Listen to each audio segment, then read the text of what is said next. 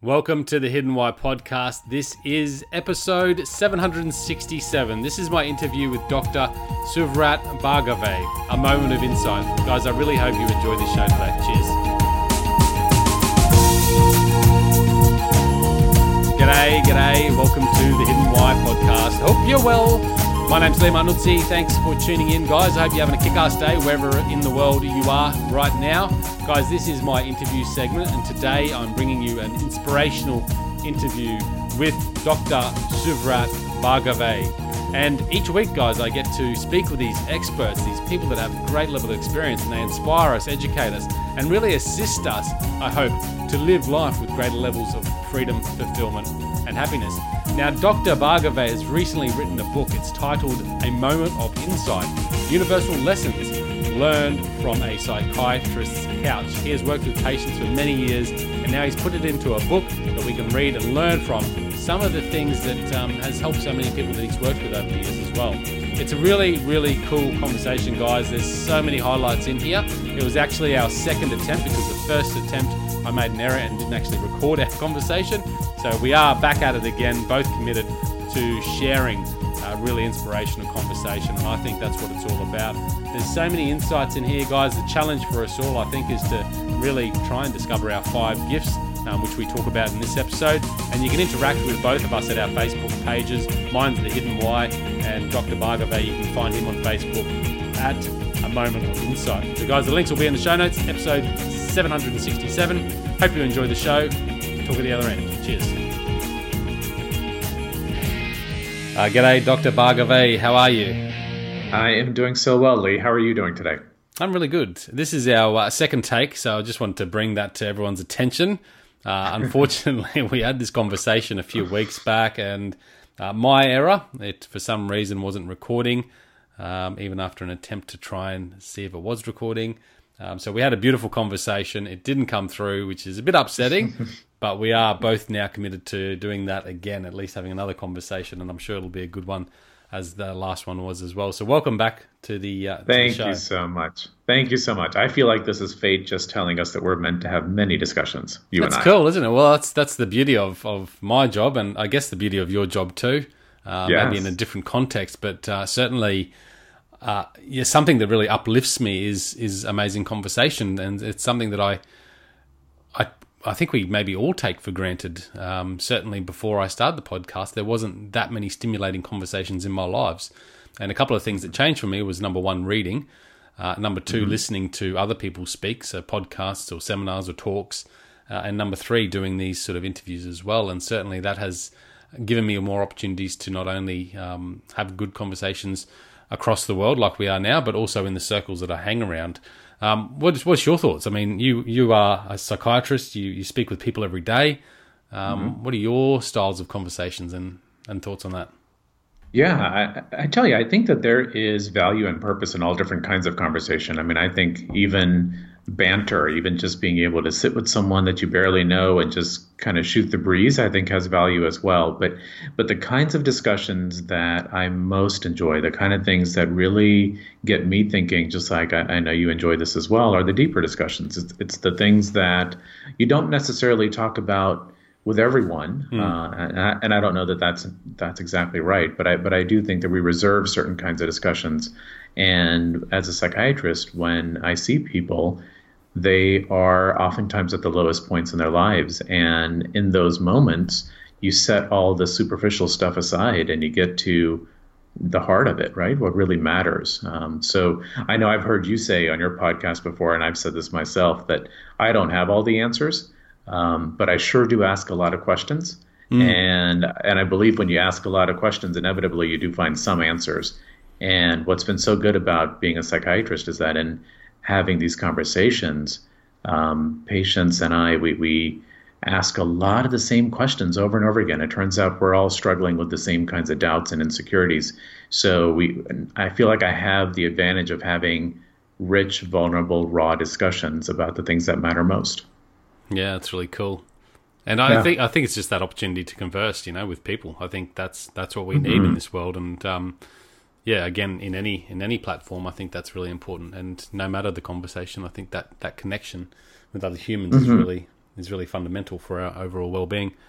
Um, so tell Yeah. us, I mean, tell us a little bit about your work. Uh, first of all, you've written a, a book which is called A Moment of Insight. Um, I'll stick the the link in the show notes, guys, for those of you listening and wishing to pick up a copy. Um, but yeah, tell us a bit about your work and, and why you wrote this book. Absolutely. So, first about my work. So, as a psychiatrist, sometimes people wonder what it is exactly that we do. And I know that a lot of times patients come in to see me on that first appointment kind of nervous about what it is that we're going to do. And the fact of the matter is, all we're going to do is talk. Um, so, I am a physician who is trained to help people feel better emotionally. And as a psychiatrist, when I see people, like I said, sometimes they are feeling empty or confused or angry or sad or stuck or overwhelmed. Um, and we just start with kind of what they're what they're feeling in that moment, and then we try to work out maybe where that came from and what needs to be done to get them to be unstuck to move forward. So, so this book, A Moment of Insight, um, comes from 20 years of being able to have again these valuable conversations and realizing that for change to happen, for any kind of change to happen in any of our lives, um, that you have to have a moment. You have to have, again, what I call a moment of insight, which is where you realize that a certain way of thinking or feeling or behaving isn't working for you anymore. And once you realize that that isn't working for you, then look, change can happen from that point on. So I had the privilege of sitting down with people once they've reached a point of needing to address, needing to change, uh, and then trying to figure out what's the best way for them to do so. Right. How do you, and this goes back to something you recently said there, people coming in there nervous, anxious, um, you know, not knowing what to uh, expect, I suppose, and probably very uncomfortable because they're already going through some sort of change or turmoil in their life. How do you allow people to relax and, and really open up? Because, like you said, a lot of the things in our conversations, we, we aren't very vulnerable. We hide things. We, we don't want that shame. That- Okay, you just said a very key word, but I'll answer your question and then I'll come back to your key word. Um, I I believe it is, you know, when you're having a conversation, especially if you're having a conversation that you can get the feeling or you know is going to be one that's going to delve a little bit deeper into how people are feeling, I think it falls on both people in the discussion to create an environment where it's safe to do so. So I implicitly tell people when they come in for that first appointment that I want them to know that within these four walls, um, they can say and feel anything and they will not be judged. And one of the reasons that I can say that is because to me, judgment comes when you think that there's a right or wrong way of being, Yeah. or when you can't relate to someone. And what I do tell them right in the very beginning is that while your story and my story might be completely different, the fact is there's nothing that you have felt that I haven't felt, and vice versa. So, knowing that we have to put judgment aside, and the more that you can help me understand what you're thinking and feeling, uh, the more we can try to make some change happen for you. So, I think it starts with that. I think it starts with the the the body language that we each have. I think it starts with the tone of our voice. It starts with the environment that we have. Um, all of that goes into it, but it really actually starts with just a suggestion or a, or a um, offering that I'm going to listen and I'm going to do it in a way that I'm going to not judge you. To me, that's so crucial. You're sort of protecting them mm-hmm. from Yeah, from the fear of judgment, the fear of definitely, shame, definitely. which, which obviously is is why we do hold back because we don't want to be judged. I'm just trying to think of how we could apply this to everyday life because so often, you know, there's things that we want to do but we don't because we don't want to be judged. We don't want to be vulnerable. We don't want to. Mm-hmm. We want to protect ourselves. Now, by saying to someone, "Look, you know, you're in a private location, um, feel comfortable. Anything you say will stay in here." Um, I've been through the same things, and I think that's one of the universal lessons that you've learnt is that we all have the same doubts Yes. and insecurities and uncertainties in life. Um, so creating that that environment for them to feel comfortable so they can open up is great. But is there a way we can apply these same principles to everyday life so I can go out there today and be more vulnerably myself? I think so. I mean, I think one of the ways in which we can help others be vulnerable is quite honestly to take a chance and to be vulnerable ourselves. Right. And, and look, we're, we're not going to necessarily do that with just everyone we run across in the course of our day. But, you know, being vulnerable is something that, especially if you've been burnt, uh, it's almost like putting your hand back close to a stove again, right? And and and so you have to kind of edge yourself towards that. You have to try it out. You have to see what it's like. You have to do it in a way that has less of a risk. And so a little bit at a time, if we can put ourselves out there and find out that in vast majority of cases, if I come at you being vulnerable, uh, vast majority of people are not going to strike back. They're also going to accept me on some level. Uh, and I do believe that. I believe that about human nature for the most part. That's a really good point. So, hmm. Yeah, so so I do think that it it starts with being vulnerable ourselves. It also starts with um, sometimes saying exactly, or at least letting them know in some indirect way that they're not alone. Hmm. Uh, I think uh, you know the the word that I said that you that you said that really means so much to me that we start with right in session one in most of my appointments is shame. Yeah. Shame. If you if you don't tackle shame, uh, you can't make ch- change happen. There's a a phrase that I use all the time, and I say, you know, transformation begins with transparency. So you've got to start with first of all going straight to the point of understanding your shame. And you know, we have shame for all kinds of things. We have shame for for what we've done. We have shame for what was done to us. We have shame for what we've felt, what we've thought. Uh, some people have shame for who they are and, and where they've been and where they're from. But but the bottom line is coming into an appointment or, or sitting down with someone when you feel um, at a low point, you're, you're carrying around shame. And, and, and that to me is, is, the first step of any kind of change happening. I, I have to be able to say, uh, on whatever level I can say to you or, or to someone that I feel safe with, that there's a part of me that doesn't feel good enough. Mm. And that's huge. I wonder how we um, I'm just trying to be introspective at the moment and how, how we how we discover that shame that we're dealing with without mm-hmm. without mm-hmm. having someone to bounce things off, you know, because I'm trying to think about things that maybe I feel shameful about and I, they're not coming straight to the top of my mind, you know what I mean? So mm-hmm. and, I, and I guess mm-hmm. maybe people in a, a, a more depressed state or something like that maybe are more aware of the shame that they feel um, to myself right now. I'm not sure. Well, well, an- another way that I would suggest people think about if they are burdened by shame, and look, if you're not burdened by shame, that's that's a really great place to be in life, or at least in the moment. Uh, to not be burdened by shame is a wonderful thing. Sometimes people mix the word shame and guilt hmm. together, and, mm. and, that's a big big concept and, that we talk about in the book as well. But but they are actually two entirely different things. What's guilt is regret. Yeah. Well, well, guilt is regret for what I've done uh, so it's about you know my behavior, my actions, and so forth. And shame is remorse for who I am. And and I can tell you that people all the time mix the two things together. If there's something that I've done that I don't like, then I immediately associate it with me not being good enough or me being bad. I mean, on some level, kids are, are unfortunately we, we've conditioned kids to think of it that way, right? You bring home a great report card.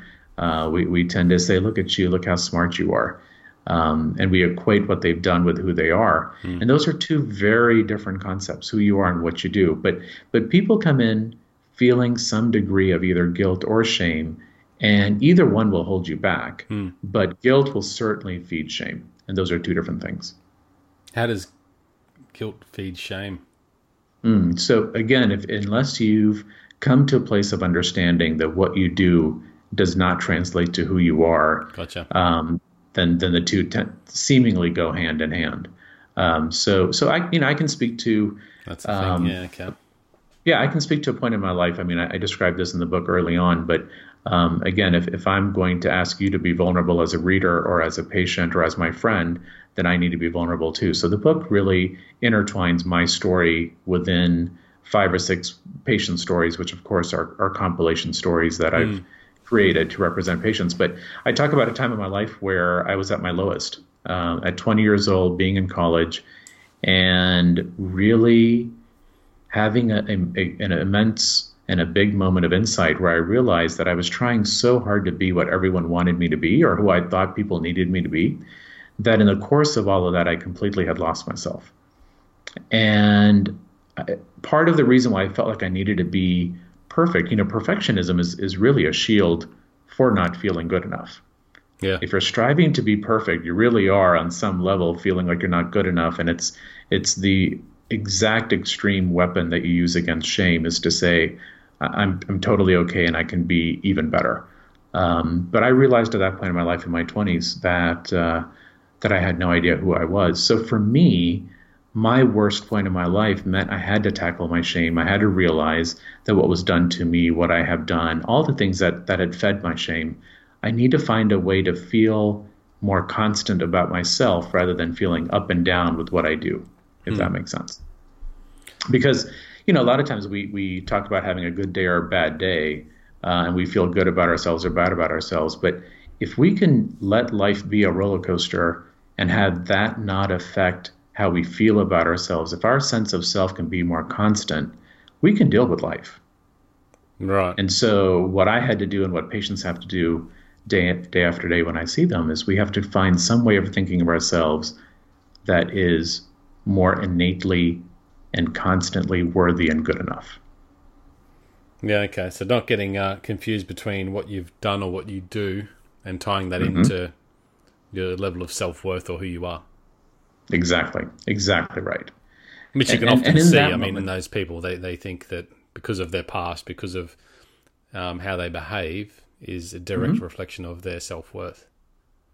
Yeah, and by the time someone gets into talking to me, or, or even at a point in their life where they're at a at a low point, they've they've been uh, telling themselves the story of who they think they are over and over and over again. Hmm. Right. So if I if I as a child ever felt like maybe I wasn't good enough, or I needed to be better, or I needed to be perfect, or people would be happier if I acted a certain way, um, if on top of that, let's say I'm bullied in school, uh, if I'm bullied in school, now I feel like, see clearly I'm not good enough, and see clearly people do see that I'm not good enough. And then maybe something else happens. Maybe my parents get a divorce. And if my parents get a divorce, no matter how much the adults might have told you it's not your fault, a child who's already looking for proof that he's not good enough takes that incident and, and he translates it to fit his story. So that by the time you get to a low point in your life, you've been telling the story to yourself over and over again. Mm. And it's a story that, that you think you've proven. You think you've proven it. The problem is, um, we're not really good scientists, most of us. You know, a good scientist comes up with a hypothesis and then goes collecting data, but you don't collect skewed data. Whereas we, most of us, collected skewed data. If, if my hypothesis is I'm not good enough, each of those incidents seemingly proves to me that I'm not good enough.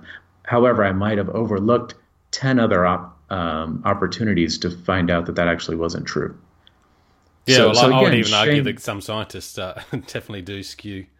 Um, yeah, well, looking, you know, that's true. That's true. I mean, a, a, true scientist who's really looking to just find out if the hypothesis is true just goes to collect data, and then you get a, a result, and then you say, okay, well, this is what happens when this happened. But but most of us, because we're emotional beings, we don't just go through life uh, collecting data. We do interpret it, but we interpret it with an emotional lens. Hmm. We we end up proving a story that perhaps was never true, but we do it so many times that we convince ourselves that it must be true. Hmm. Um, and, and and that's a that's a big part of what I do with with patients in the sessions, and it's a big part of the book. And, and again, I talk about my own experiences and having felt so that day at, at, at the age of 20 was not a bad day. It was a culmination of feeling not good enough and then suddenly having it, it reach a point where I couldn't deny that it had to be different, that I had to do something about it. Again, having a moment of insight. So, so I, I think a lot of us can relate to the fact that we've we've convinced ourselves of who we think we are, and it turns out it's not even who we are. Yeah, yeah that story we tell ourselves has has a big part in in who, who we yeah I guess how we're living our how well we're living our life now and and, and into the future as well. How do we um, go about uh, becoming more aware of this story and then trying to understand, you know, being that scientist, understanding that hey, this is not necessarily who we are. Like, how do we break mm-hmm. free from that? Because we are so stuck in in our story. It's you know, we, oh, yeah. as, as, you said, like we look for proof to, to back ourselves up. Absolutely. And, and again, when you tell a certain story to yourself over and over again, it almost just becomes like a habit, right? So, so breaking a habit means you have to first be made aware that you're doing something that you're, you you don't like in your life, and then trying to substitute something else for it. So, telling ourselves a story that we are, for example, not good enough as a habit, you have to have some moment where you realize I'm doing it. If, if uh, to give you another analogy, if, if you and I were again, we're friends, and and I ask you, hey Lee, when I if I start biting my nails when we talk, will you just kind of nudge me a little bit and let me know that I'm doing it? And if you agree to do so, and you point it out to me in the course of our conversation, I have a I have a, a choice to make in that moment. Um, a, I could be upset with you for, you know, pointing out a fault of mine, or I can accept the fact that something that I'm doing isn't really working for me. And then the choice I have to make is I either sit on my hands, right, so that I don't bite my nails, or I just keep doing it. Hmm. So to me, challenging your life story is very much the same kind of thing. You have to first have a be moment. aware of it. Hmm. There you go. I have to have a moment where it's not working, and, and that moment I describe, that day I describe in the book, was such a big moment in my life where I realized that nothing that I thought I had figured out was was even the case. And then th- from that point on, going backwards and trying to catch myself every time I start going into that same old pattern of, of talking to myself. And, and so my belief is we have to actually go backwards, deconstruct that story, challenge that story a little bit while we start building up a second story of yeah, our lives. Yeah. So c- becoming aware of it, having that moment mm-hmm. of insight, and then looking for evidence that may suggest that that's not necessary. Well, that's not true. Exactly right. And that's really exactly consciously right. looking for that evidence rather than just accepting what you just want to tell yourself and, and automatically looking for the proof. Yeah, that's exactly right. If you were here, I would high five you. That excites me so much. Yes, it's all about really um, being active in your pursuit of finding out who you are, not waiting, not assuming, not going with the old story, but actively finding out. That ought to be enticing. Hmm. You know, the the idea that the question that comes up more than any other, uh, as I sit with people all day long, ultimately is who am I? Yeah, that really is. That's the question that that we get to at the end of it, and and to find out who am I should be exciting. I mean, granted, it's it's it's an overwhelming idea. How are you going to define who you are? Um, and, and I, in the book, describe how I would suggest you, you start doing so. But at first, it's a really overwhelming thought. But if you think about it, it ought to really be exciting to find out who you are, especially if you realize that the story you've told of who you are is actually not true. Hmm. And it never was. And it never was. Even when you thought you had proof to show it to yourself, it was never true. And what I like about that is that you can then go out, once you start to realize this, and create the story that you want to be telling yourself. Absolutely. And and create the story not just out of blind faith. Come up with a second hypothesis and then go out there and prove it to yourself. Find mm-hmm. it out. So so for me, for example, I'll give you something concrete that I did at that low point in my life. At, at that low point in my life, I, I realized that I had gone my whole life and proven to myself that I wasn't good enough and that people wanted me to be better. So the second story that I decided to, to start for myself was not that I am good enough, because I, I convinced myself so much that I was not good enough that I didn't even think that was a possibility, which is pretty ironic. Um, I, I decided my second story was simply going to start off with maybe there is something good inside of me. Just maybe. Mm-hmm. We'll find out. We'll find out. Maybe there's something good inside of me. And the task that I gave myself at the age of 20, and I don't know where this came from, so I'm just going to call it divine, but the task that came to me sitting there on that bench on my college campus feeling empty was that I was going to give myself a task over over 10 days to come up with my five gifts. And my five gifts, what I understood myself to be saying to myself, right. was that I needed to come up with the, the traits and, and characteristics that were innate to me. That means it doesn't matter who's around, what's going on, who's in my life, good day, bad day. These are five traits of me that I just can't deny. And so I gave myself a 10 day deadline to come up with five gifts. And honestly, Lee, I thought I was being quite generous with a 10 day deadline. Um, and yet it was the hardest thing I have ever done. If you've never done it, I challenge you to do a, your five gifts. Um, but you have, you have, you have to give yourself a deadline. So I gave myself a 10 day deadline. And on the 10th day, when I wrote down my fifth gift, I looked at this list. I literally wrote it down. I looked at this list and I thought to myself, if this is an innate part of who I am, if these are my gifts, I don't want to waste these gifts. Hmm. And so, what I did from that point on to start the second story was maybe there's something good inside of me. If these are my five gifts, I tell you what, at least once a day, I'm going to use one of these gifts. Yeah, yeah. And, and I think you mentioned last time one was empathy, was it? Empathy, yeah. Empathy was the first gift that I wrote down, and it's the one that came to me the quickest. And and so the example that we were talking about last time was uh, that let's say I'm feeling really low uh, on a particular day, then I would say, okay, I tell you what, pick one of the gifts, pick empathy. Let's go use empathy. And so in the course of day to day life, let's say I go to the grocery store, the cashier is ringing me up and says, you know, how's your day been? I hope you found everything okay. Well, now look, remember, I'm looking to use empathy. So at that point, I would say to the person, um, yeah, something like, yeah, my day's been good. You look really busy. And the other person might say, well, yeah, it's been a crazy hectic day around here. And then I might say, well, I hope you get off of work soon. And then she might say, yeah, another hour to go. And then I might say, hey, listen, the good thing about being busy is it does go by quickly. Hmm. And then we might kind of smile or whatever. And then I'd walk away and I would at least mentally pat myself on the back and say, okay, you know what? You do have empathy. You do. You can't even deny it. Even on a bad day, you do have empathy. Being conscious. And, and what? Hmm. That's right. And what I didn't realize was I was changing my filter. I was now going through my day looking for data to start the second story and to feed the second story, whereas before I'd gone through the day only looking to prove the first story. Yeah, it makes a lot of sense. I mean, you really got to think about this, but you know, you go through every day, and if you're telling yourself that story, you're not really focusing on your good attributes or characteristics. Mm-hmm are you? And but by writing that list of gifts and then consciously going about it and trying to use one or more a day, and then you know after you do it, being conscious, hey, look, I just proved to myself that I have empathy. That's that's really cool. That's exactly um, it, and and, and mm-hmm. and it's one of those things where you know I think a lot of times we we look to um, be successful, right? A lot of times people will ask me about success and how how what it you know it, how do I define success? To me, if success is really about living every day purposefully, and living every day purposefully is by the time my head hits the pillow tonight, I need to at least be sure I used one of my gifts. Yeah. And if I did, I lived purposely that day. Yeah. And that's a great feeling. That's uh, the day itself might have been busy, hectic, filled with traffic, and yet if I know I lived purposely, there is some degree of contentment and satisfaction with that. What is the difference between these gifts that you talk about and perhaps our values, like our core values? Is there a difference there, a separation? It, uh, they can overlap for yeah. sure. Uh, to me, again, a gift is something that is an innate quality of you that it, that you just can't deny. Whereas a value might be something that you cultivate over time.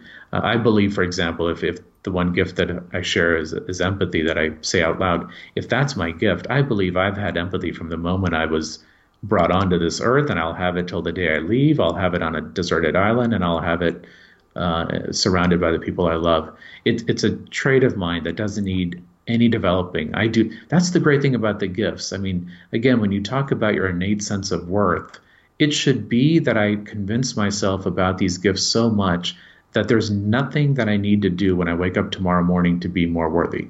Hmm. That's a great feeling. Or even the flip side of that, there's nothing I'm going to do today that's going to make me less worthy. So, shame and guilt, the way that they become intertwined, is because of the mistakes I make today, I feel like I'm not good enough.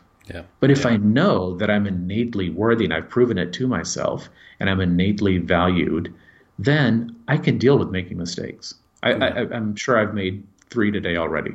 Yeah. yeah. but but I still know who I am, and that didn't change. Mm. Yeah, it's really cool. I actually, um, just on this topic, had my daughter doing some homework this morning, writing about empathy.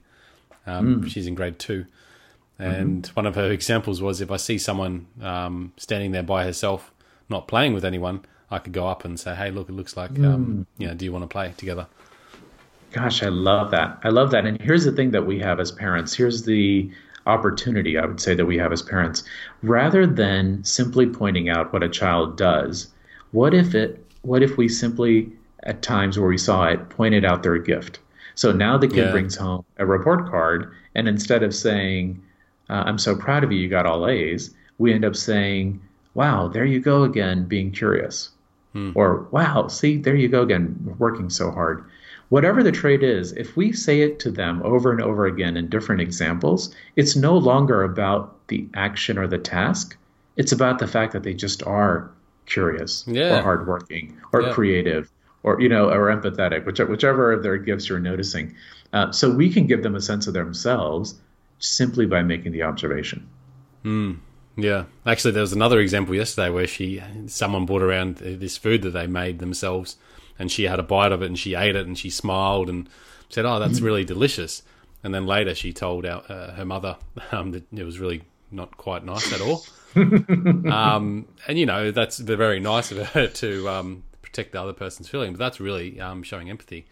Um, exactly. You know, in exactly. That, in that behavior and, and not recognizing it as oh, good cover up. Thanks for doing that. You know, we're not.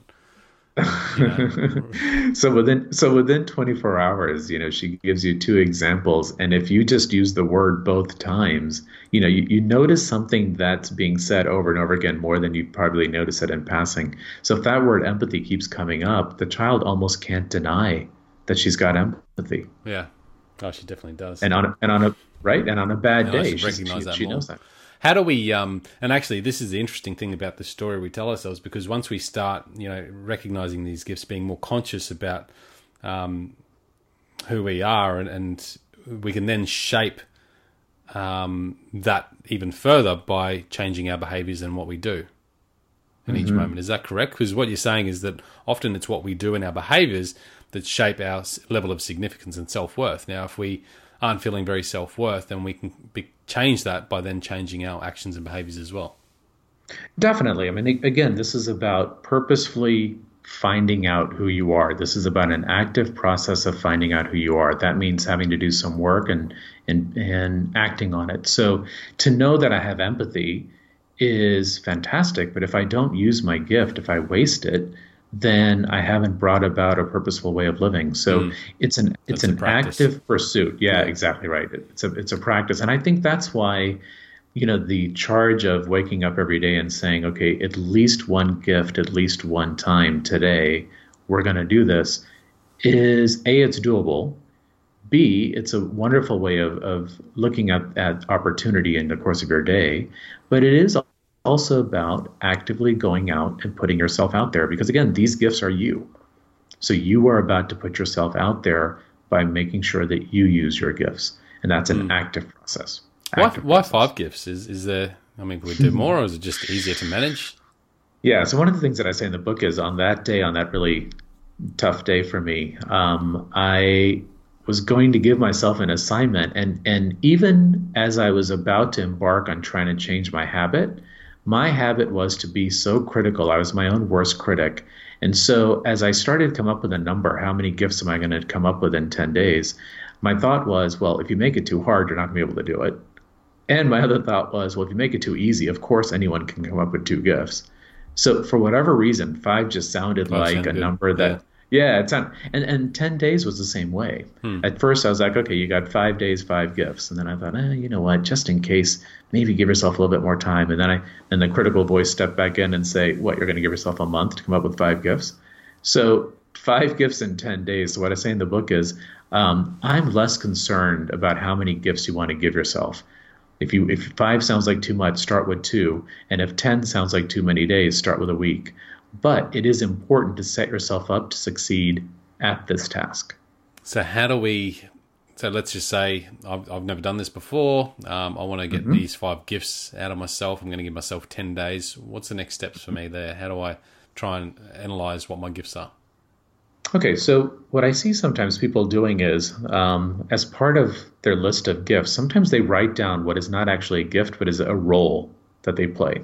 So I had someone, for example, say to me uh, last week that one of the things that he really appreciates about himself is a is a habit that his father had helped him to develop, and that was that every night before he'd fall asleep, his dad would come up and read him a story, and they would read like thick story. I think you the example he gave was Harry Potter, which you know those are not small books; those are big books. Yeah. Uh, but but they would read a little bit every single night, and so one of the things that he listed as gifts was that he is a voracious reader. Okay, a role can't be a gift because the bottom line is um, you might tomorrow not be able to read for whatever reason, and so it's no longer innate to who you are. But what I said to him was if there's a role that you play that you feel so in the zone, like when you're in a good book, you are so into that book, that means you're using at least one of your gifts. So, as an example for him, for being a reader, uh, and especially the way he talked about which books he read, what we realized was he's rather imaginative because he could really picture those stories. Yeah. He was he was very communicative because mm-hmm. he had quite a vocabulary as a result of reading a lot. Yeah. Um, and he was very patient because those are big, thick books.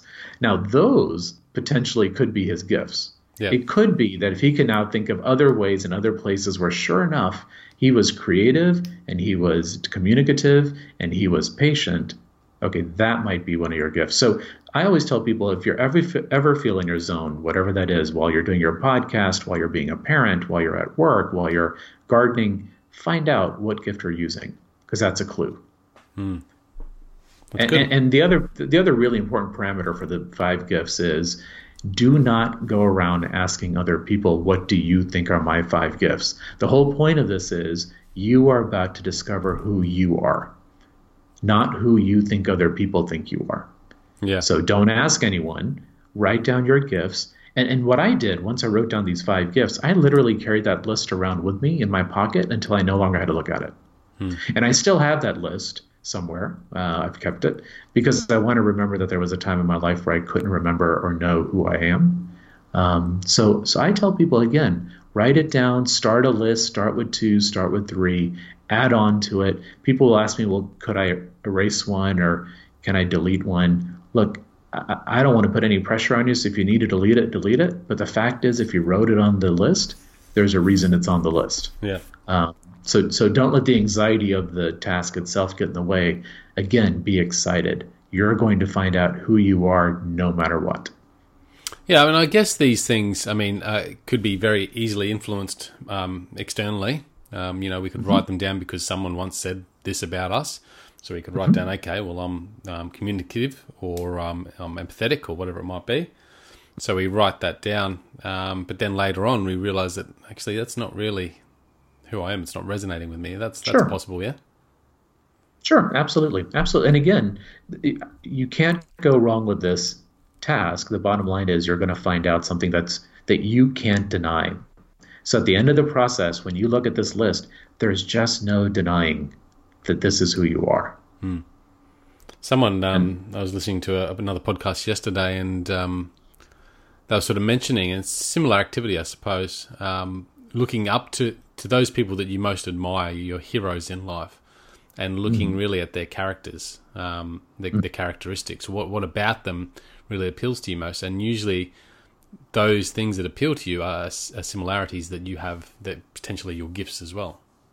Right. I think I think oftentimes what resonates in in our respect for others is something that we also have within ourselves.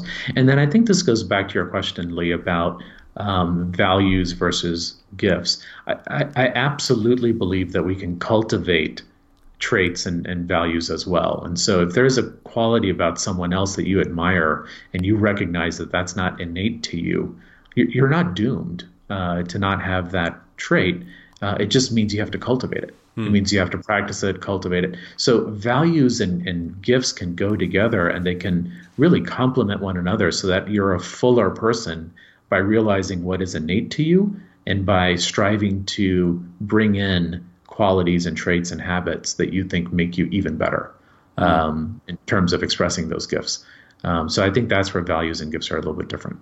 Okay. Yeah, look, it's a really good challenge. I'm going to challenge myself to write down my five gifts.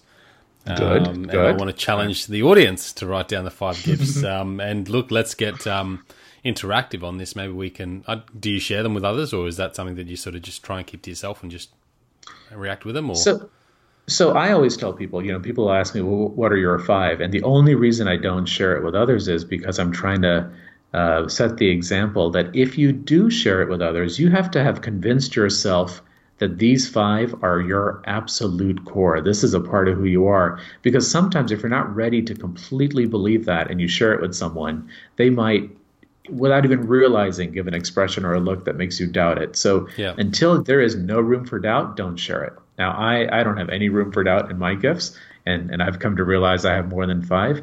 So I could certainly share those. I just don't do it simply to make the point.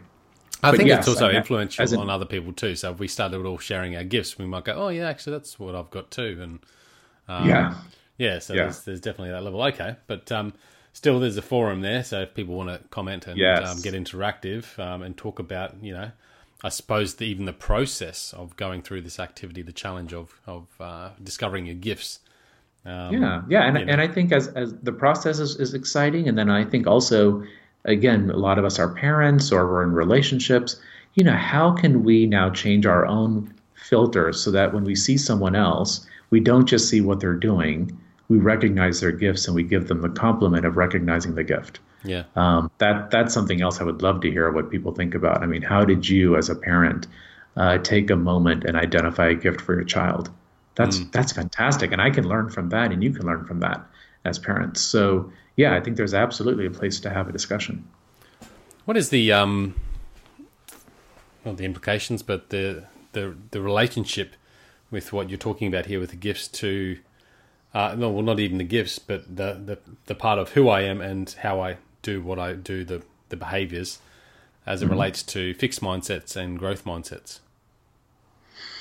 So, so for me, the the, the reason why who I am became the biggest uh, and the first step of, of causing change to happen in my life is I had really assumed that I knew who I who I was, and that who I was wasn't someone I was very happy with.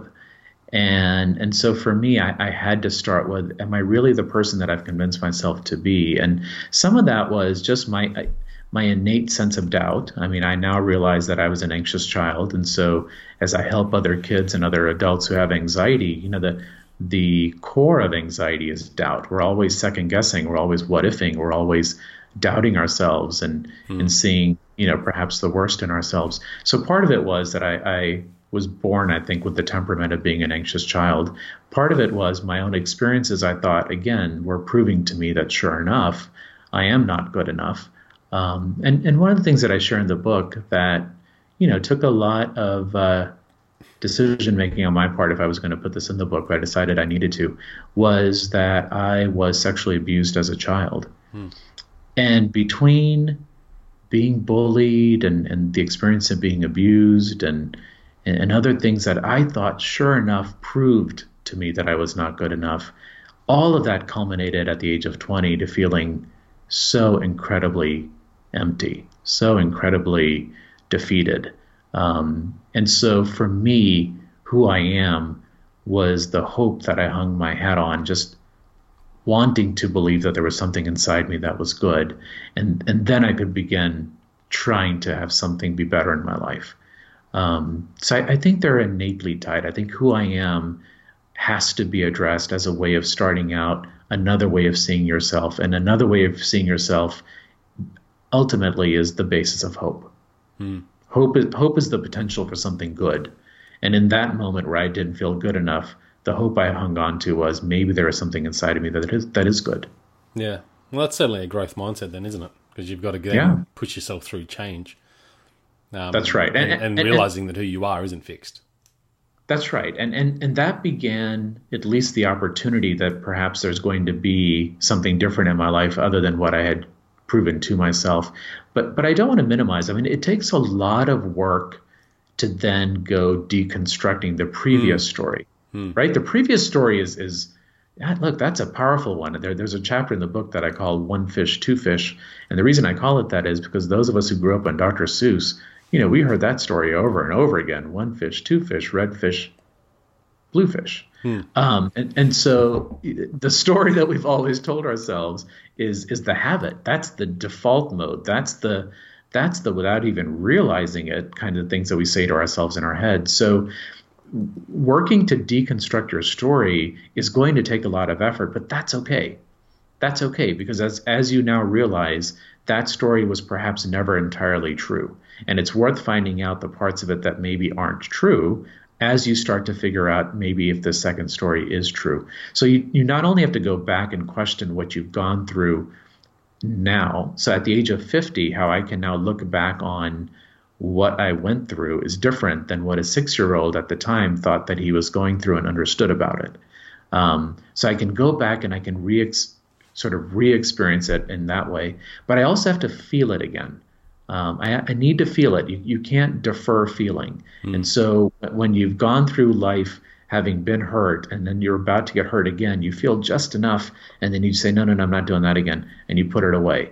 As long as you defer it, the story's going to, the old story is going to stay there. It's going to be strong. So I, I talk about in the book, how do you go about deconstructing your story so that you see it differently and you feel it completely. Hmm. Um, and that's hard work. That is that's a it's lot hard of hard work and a lot of yeah, and time too. Like I think the the thing where people get unstuck is because it's so hard work and because you know uh, real change in that story takes time. Mm-hmm. We often mm-hmm. just revert it, back to the story and it, just give in. It does. It takes a lot of time. It takes a lot of effort. But my suggestion to people when they say that to me is, yeah, but what's the alternative? Because your way of thinking, feeling, or behaving has resulted in being here, right, in this tough moment of your life. And isn't it worth investing the most amount of time on figuring out exactly who you are? Hmm. Uh, to me, that's an investment that is so worth making. Um, but yes, it is hard. It yeah. is hard, and and I tell people, you know, when we when we're talking about making change in our life, and this is true for any change, even the most day to day sort of mundane kind of change. What people tend to do uh, is they'll say, um, let's say I, I, need to lose 10 pounds or 20 pounds. Um, oh, but you know what? I am going on that cruise next week. Maybe I won't do it yet. Yep. As soon as you say but, you've given yourself a back door. And as soon as you give yourself a back door, you're going to take the back door. Hmm. So, what I tell people is the first change you can make in your life today is instead of saying but, say and. Yeah. Right? I need to lose 10 pounds and I am going on that cruise and therefore it's going to be tough, but okay, let's do this. Right. And so, yes, this is tough work. Yes, it's going to, you're going to fall backwards. And, you know, when you're tackling shame, relapse, if you will, is par for the course. Hmm. And, and what, what I tend to see people do is when they go back into that previous pattern of thinking, they criticize themselves more for falling back into the pattern.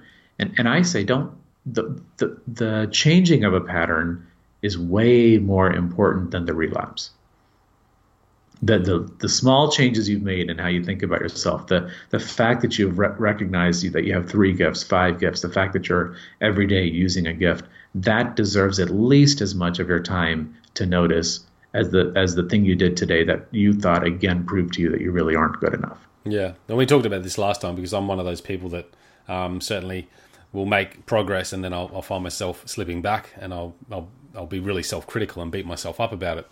Um, yeah. Rather than appreciating and, and being reassuring about, hey, look, I am still progressing. I am still making some positive movements. And yes, I've had a bit of a relapse or whatever it might be um, with regards to that change. There is there is a positive momentum here because of that yeah. initial moment of insight.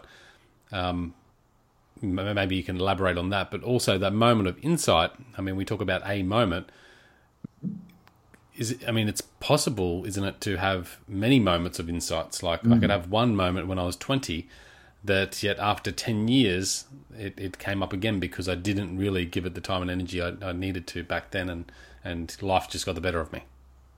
Absolutely. In fact, not only do I believe can you have multiple moments of insight, I'm going to tell you I have moments of insight every day. And again, a moment of insight is when you put emotion aside and you just see something differently. Mm. There, there's a there's a moment of clarity where you realize that something that you had just seen one way perhaps is not exactly that way. And and so moments of insight can be big. You know that that one that happened to me at the age of 20 was a was a what Oprah would call a big aha moment, if you will. Uh, but moments of insight can be very subtle. It could be a song that's stuck in my head, and you know most of us kind of scream internally when we have a song stuck in our head because it drives us crazy. But there may be something to the words that's stuck in our head. If I'd stop and I think about what am I singing to myself over and over again, there may be something there that yeah. allows me to see something differently. Um, so it can come in all kinds of ways. It can come through discussion. It can come through something you just said to me, or I might have even said to you that made me think of it differently for myself. Hmm. Um, so moments of insight can happen every single day. And, and the charge that I sort of ask people to consider is when you have, let's say, a big aha, a big moment of insight, build on it. You know, don't let a moment of insight be wasted. Um, when you see some moment of clarity happen in your life, build on it. That that's where the active part of bringing change about in your life. That's where it comes in. So, a lot of this, to me, falls back to that increased sense of self awareness. Mm-hmm what practices do you have and maybe recommend to your patients or people listening to this show that can help them build this awareness? Because having those moments of insight that, yes, I agree, are happening all the time, if we're not very aware, if we're not very mindful, we're just going to let them slip away and we're not going to really appreciate um, the lessons or the, the, the beauty within those moments.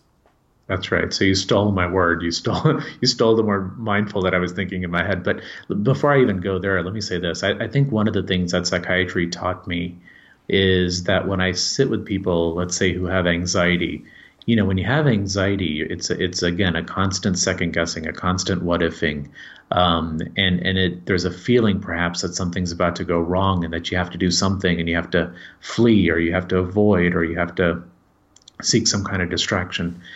Uh, anxiety, the way that I ask people to think about it is, it, it, you know, we all have an alarm system in our bodies, and if I'm about to cross the street, my alarm goes off and it says, wait, wait, wait, look both ways and I look both ways, no car coming. I turn the alarm off. I cross the street. The alarm, thank goodness for the alarm. But anxiety is a false alarm. It would be like me walking in a wide open field, a wide open pasture, and my alarm goes off and it says, well, well, car coming. and, and I have, you know, I have two seconds to decide. Look, I can start looking around and anxious people, we can convince ourselves of things. I can start thinking, yeah, but you know what? There are cars that do come on fields. In fact, they're big tractors and they could hurt even more. And, I, you know, I can do that.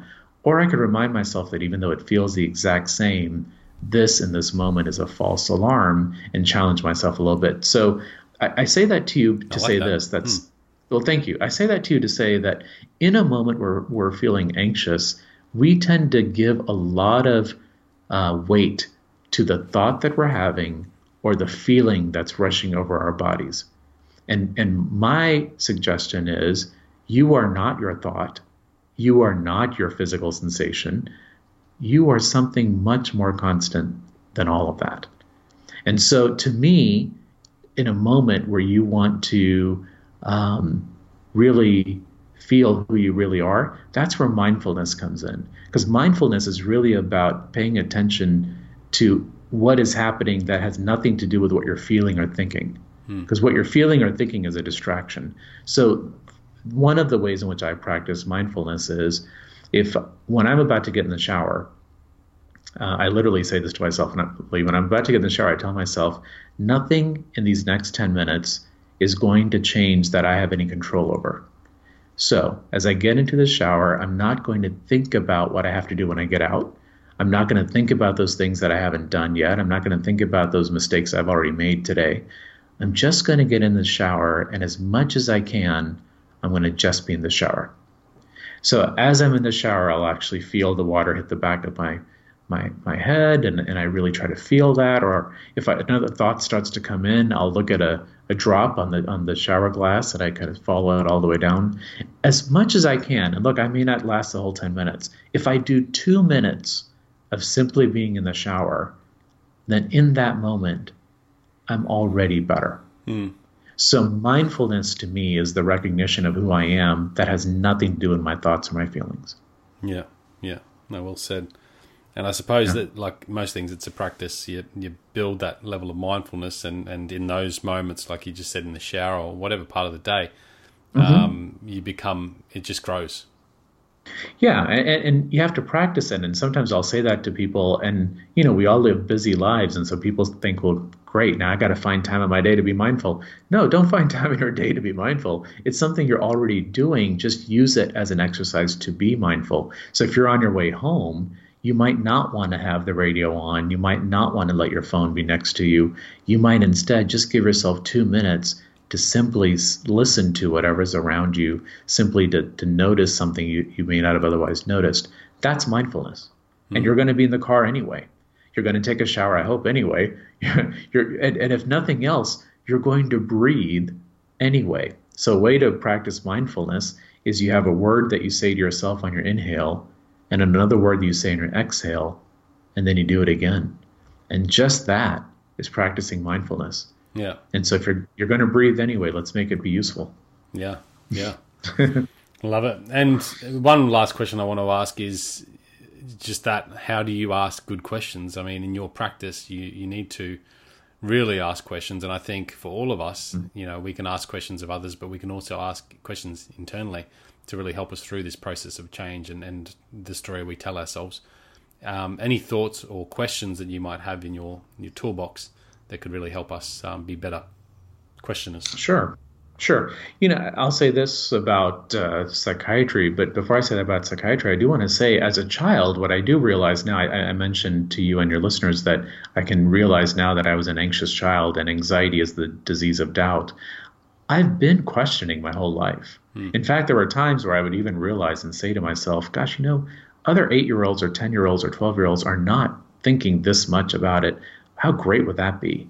Um, and it felt like a curse. It felt like, all the questioning was really a curse. But what I can now realize is there was a purpose even in that.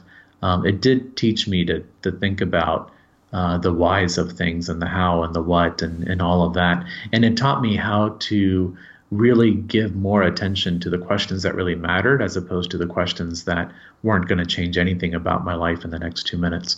So, so I've been practicing questioning, I think, for a long time internally anyway. And, and to me, whether you do it internally or you do it with someone that you care about sitting across the table from you, you really want to ask yourself which questions are relevant, which ones deserve your attention, which mm-hmm. ones might have a yield that are worth it. Otherwise, we are constantly chattering with ourselves. And and my point is don't stop questioning, just don't spend time on the questions that don't matter. Hmm. Yeah. And again that right? comes back to mindfulness and being aware and practice yeah. yeah. and practice and practice i mean we would we would many of us especially many anxious people would like to think that every thought in our head deserves a response um, and we've trained ourselves to do so. We've trained every what if to lead to another what if to lead to another what if. But if, as soon as you realize that this is a false alarm, you know, going back to that walking in a wide open pasture, hmm. any what if that comes after that is not relevant. Yeah, it's not. So, so the the awareness of the fact that in this moment anxiety just walked in the room allows me to have some control over whether I go over there and I feed it and sit it down and give it my all attention or if I realize that no other questions after this are, are significant. Hmm. Therefore, I might not want to keep asking them. Hmm.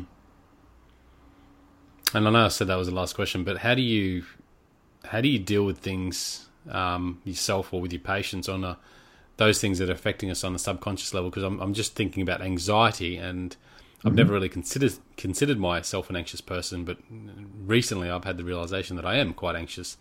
Um, mm-hmm. But a lot of my anxiety is I, I feel hidden. It's not um, on the surface. I can't see it, um, mm-hmm. but it is showing up in, in certain ways in my life. Mm-hmm. How does our so, subconscious affect you know all this? I think our subconscious has a big part to do with all this. I mean, for for a lot of people, their anxiety is surface level and right there, you know, where they're constantly second guessing and doubting in a way that they can't even deny. But the fact of the matter is, most of us when we feel we're either stuck or um, feeling overwhelmed, there is something to that that is purely about anxiety. It is about having some doubt. So I would tell you, most people, well, let me say it this way all of us experience some anxiety. Hmm. Some people have a lot of anxiety. And anxiety is a part of the range of human emotion, meaning there is something to feeling doubtful that, that we've all experienced. But if it keeps you from moving forward if, if it's so intense if it happens often if it's if when you start having the what ifs they go on and on and on the intensity the frequency and the duration of your anxiety might determine whether or not it's time to reach out and get some help. Yeah yeah. Hmm. okay. Yeah. So look a um, another great conversation. Thank you. I had such a great time talking to you and i tell you there, there's five other ways we could still go so uh, let's hope there's more Absolutely. more conversation ahead at some point. Cross fingers, the uh, the recording comes through fine, and we have this uh, launched next week for our listeners to uh, tune into. And look, I do want to encourage everyone listening uh, to jump on the site. Um, you've got two websites, I believe. Yes. Uh, one for the yes. book, which is a moment of insight, and your you got a personal website as well. I do. So drbargave.com. But if, if you do put uh, a moment of insight, it will also take you to the, the page as well. So a moment of insight is the website, uh, momentofinsight.com. But also, please do join me on Facebook. I mean, I, like you, Lee, I mean, to me, you do a podcast, you do a Facebook group because you want conversation. That's the whole point. This is not about preaching. I don't want to preach to anyone. I want to have conversations with people. Hmm. So on Facebook, the Facebook page is also a moment of insight, uh, or on Instagram, it's uh, uh, Dr. B moment. Dr. Uh, but B yes, I, I, would. Okay. Please, please. I'll yeah. stick those links in the show notes, guys. Check it out. This is episode 767. Dr. Bhargave, uh, thank you once again for coming on the show. It's been a great Thank pleasure. you, Liam. Thank you to your listeners, too. Thanks, guys. Uh, check it out at thehiddenwhy.com. Until next time, peace, passion, purpose. See you soon. Thanks, guys, for listening to this episode. I hope you enjoyed what you heard. I hope you love what you're hearing. If you like this episode, guys, or any of the episodes that you're listening to here at The Hidden Why, please do me a favor by sharing it. You can share it with your families, you can share it with your loved ones. You can do that by using your favorite social media channels, using the icons on the platform that you're listening to the Hidden Why podcast. Also, guys, if you're a fan of the show, please connect with me. Connect with me at thehiddenwhy.com. I love to hear from you. I love to converse with the people that listen to this show to find out what they enjoy, what they don't enjoy, and perhaps if they have any questions or feedback for the show as well. You can stay up to date with all that I'm releasing here, guys. I do a solo show every Monday, a three minute thought every Thursday. I do two interviews a week on a Wednesday and a Saturday, and a book review every Friday. You can stay up to date with all that by subscribing to my newsletter at thehiddenwhy.com. Just enter your email address there, and also subscribing to the podcast on the platform that you choose to listen to your podcast. You can also support the show, guys, by using the Amazon links at thehiddenwhy.com. So if you like books, you can get all the books that I review there, um, and anything else really that you like to purchase through Amazon. So use that link, it helps support the show. And we've also got a deal with Audible, guys. Audible is a fantastic way to listen to all your favorite books. We've got a deal with them so you can get two free books when you subscribe or yeah, subscribe to a 30-day free trial. So check that out again at thehiddenwhy.com. Guys, that's it from me. You know what to do. Go out there, breathe more passion into every single moment. Do everything with greater purpose. And in doing so, you will discover your hidden why. This is the hidden why. My name is Lee Martinuzzi. Until next time, peace, passion, and purpose. See you soon.